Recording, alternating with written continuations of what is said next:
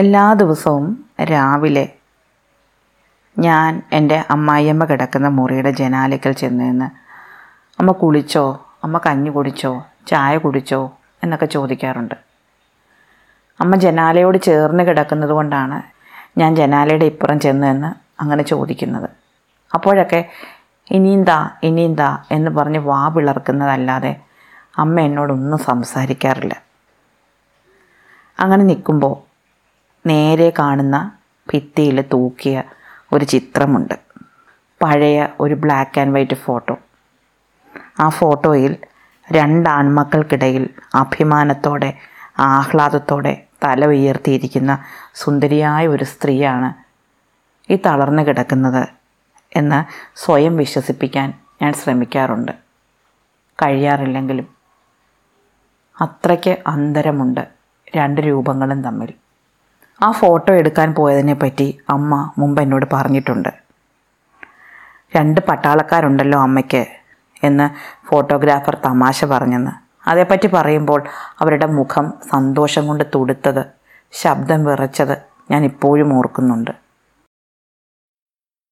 എന്റെ അമ്മയ്ക്കാണെങ്കിൽ മൂന്ന് പെൺമക്കളായിരുന്നു.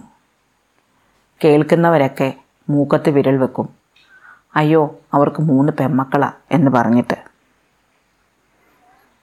പെൺമക്കളെ പെറ്റുകൂട്ടുന്നതിന് സൗന്ദര്യമില്ലാത്തതിന് വലിയ കുടുംബമല്ലാത്തതിന് എല്ലായിടത്തും കുനിയുന്ന ഒരു തലയായിരുന്നു എന്റെ അമ്മയുടേത്. ഏറ്റവും പാവപ്പെട്ട ഒരു കുടുംബത്തിൽ നിന്ന് പ്രതിസന്ധികളോട് കണ്ണടച്ച് പൊരുതി ജോലി നേടി. ഒരു ഗോഡ്ഫാദറോ ഗാർഡിയൻ ഏഞ്ചലോ ഒന്നുമില്ലാതെ വന്നു കയറിയ വീട്ടിലും സമാധാനമോ സന്തോഷമോ സ്നേഹമോ ലഭിക്കാതെ അങ്ങനെ ഒരാളായിരുന്നു എന്റെ അമ്മ. പക്ഷേ എന്റെ അമ്മായി അമ്മയുടെ ഏറ്റവും വലിയ അഭിമാനം അവരുടെ വീടായിരുന്നു. വലിയ പേരുകേട്ട കുടുംബം പാരമ്പര്യം മിടുക്കന്മാരായ ആൺമക്കൾ സഹോദരന്മാർ ബന്ധുക്കൾ.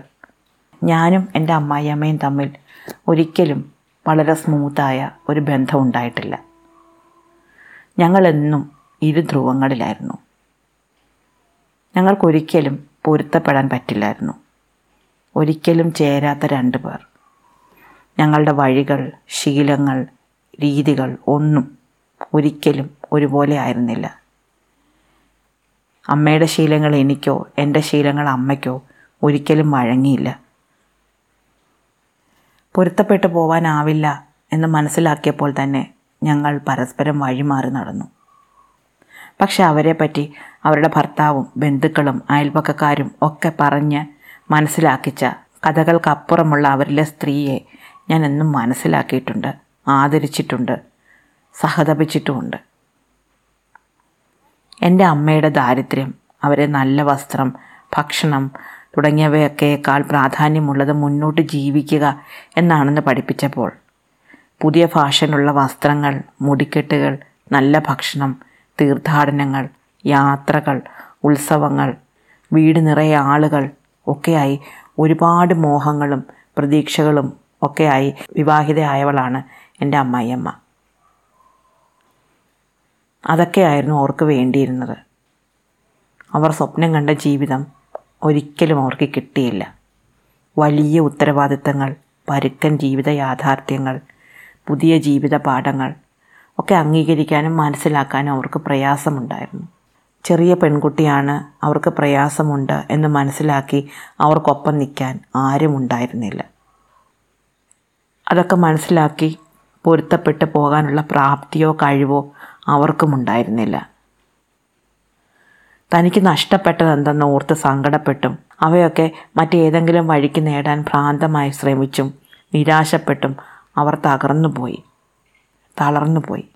നല്ലതൊന്നും പ്രതീക്ഷിക്കാനില്ലാതിരുന്ന എന്റെ അമ്മയാകട്ടെ. ഏറ്റെടുത്ത പ്രയാസങ്ങളെല്ലാം അതിജീവിച്ചു. പരാതിയോ പരിഭവമോ ഇല്ലാതെ അങ്ങേയറ്റത്തെ ശുഭാപ്തി വിശ്വാസത്തോടെ ക്ഷമയോടെ തന്റെ ജീവിതം കൊണ്ട് നേടാത്തതൊക്കെ മക്കൾ നേടുമെന്ന പ്രാർത്ഥനയോടെ നിരന്തരം മുന്നോട്ട് തന്നെ നടന്നു. അമ്മ കൊണ്ട മഴയും വെയിലും ഏത് വൻമരത്തെയും വീഴ്ത്താൻ കെൽപ്പുള്ളതായിരുന്നിട്ടും വെറും ഒരു പുൽനാമ്പ് പോൽ ദുർബലയായ എന്റെ അമ്മ മുന്നോട്ട് പോവുക തന്നെ ചെയ്തു. കാരണം അമ്മയ്ക്ക് വേറെ വഴിയില്ലായിരുന്നു. ദൈവമല്ലാതെ മറ്റാരും താങ്ങാനില്ലായിരുന്നു.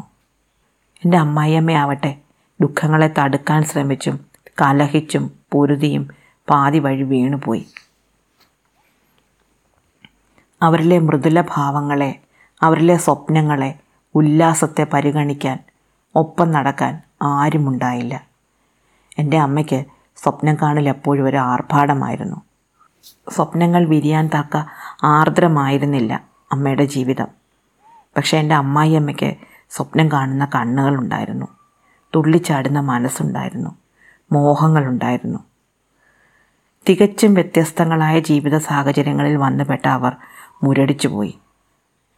വളർന്നു വന്നതിൽ നിന്നും തികച്ചും വ്യത്യസ്തമായ ജീവിത സാഹചര്യങ്ങളിൽ വന്നുപെട്ട ഇവർ രണ്ടുപേരും പൊരുതിയത് ഓരോ തരത്തിലാണ്.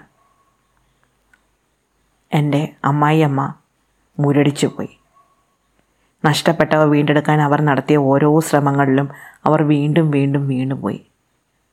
ആ ശ്രമങ്ങളെപ്പോലും ആരും മനസ്സിലാക്കിയില്ല. അവർ തോറ്റുപോയി.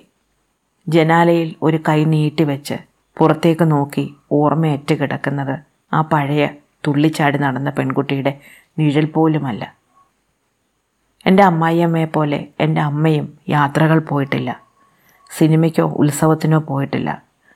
പണം വരയ്ക്കാനോ പാട്ട് പാടാനോ കൂട്ടുകൂടാനോ നേരം കിട്ടിയിട്ട് കൂടിയില്ല. എന്റെ അമ്മയ്ക്ക് ആശുപത്രിയിലായിരുന്നു ജോലി. രാവിലെയും വൈകിട്ടും വീട്ടിൽ ഒരുപാട് ജോലികൾ ചെയ്തു തീർത്തിട്ടാണ് അമ്മ ജോലിക്ക് പോവുക. മൂന്ന് നാല് പശുക്കൾ ഒരുപാട് സ്ഥലത്ത് കൃഷി. പക്ഷേ എല്ലാം ശരിയാകും എന്ന ശുഭാപ്തി വിശ്വാസത്തോടെ അമ്മ മുന്നോട്ട് തന്നെ പോയിക്കൊണ്ടിരുന്നു. അവസാനം എല്ലാം ഒന്നൊതുങ്ങി കര പറ്റിയ നേരത്ത് ഒരു നല്ല സാരി ഉടുക്കാനോ ഒരു ദൂരയാത്ര പോവാനോ ഒരു പടം വരയ്ക്കാനോ പാട്ട് പാടാനോ ഒക്കെയുള്ള മനസ്സും ആരോഗ്യവും ഒക്കെ കൈമോശം വന്നു കഴിഞ്ഞു.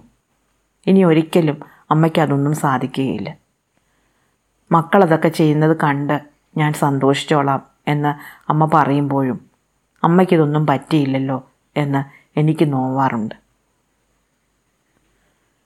ഇവർ രണ്ടുപേരും എന്റെ ഇരുവശത്തുമുണ്ട്. ഞാനിപ്പോൾ നിൽക്കുന്ന ഈ പ്രായത്തിൽ എന്റെ അമ്മായിയമ്മ തന്റെ നഷ്ടസ്വപ്നങ്ങളെ ഓർത്ത് നിരാശപ്പെട്ട് വിഷാദത്തിലേക്ക് കൂപ്പുകുത്തി തുടങ്ങുകയായിരുന്നുവെങ്കിൽ എന്റെ അമ്മ സ്വപ്നമെന്ന സാധ്യത പോലുമില്ലാതെ പൊരുതുകയായിരുന്നു.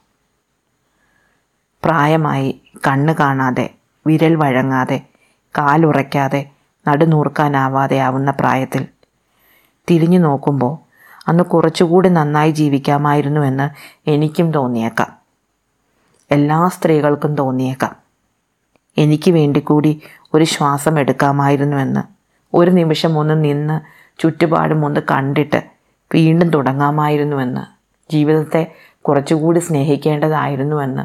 ഇത്ര തിരക്ക് പിടിക്കേണ്ടതില്ലായിരുന്നുവെന്ന് തോന്നിയേക്കാം. പെൺജീവിതങ്ങളുടെ പൊറുതുകേടുകൾ എല്ലാ സ്ഥലങ്ങളിലും ഒരുപോലെയൊക്കെ തന്നെയാണെന്ന് തോന്നുന്നു. ഇവരെ കണ്ടപ്പോൾ. നിർത്തട്ടെ. നന്ദി. നമസ്കാരം.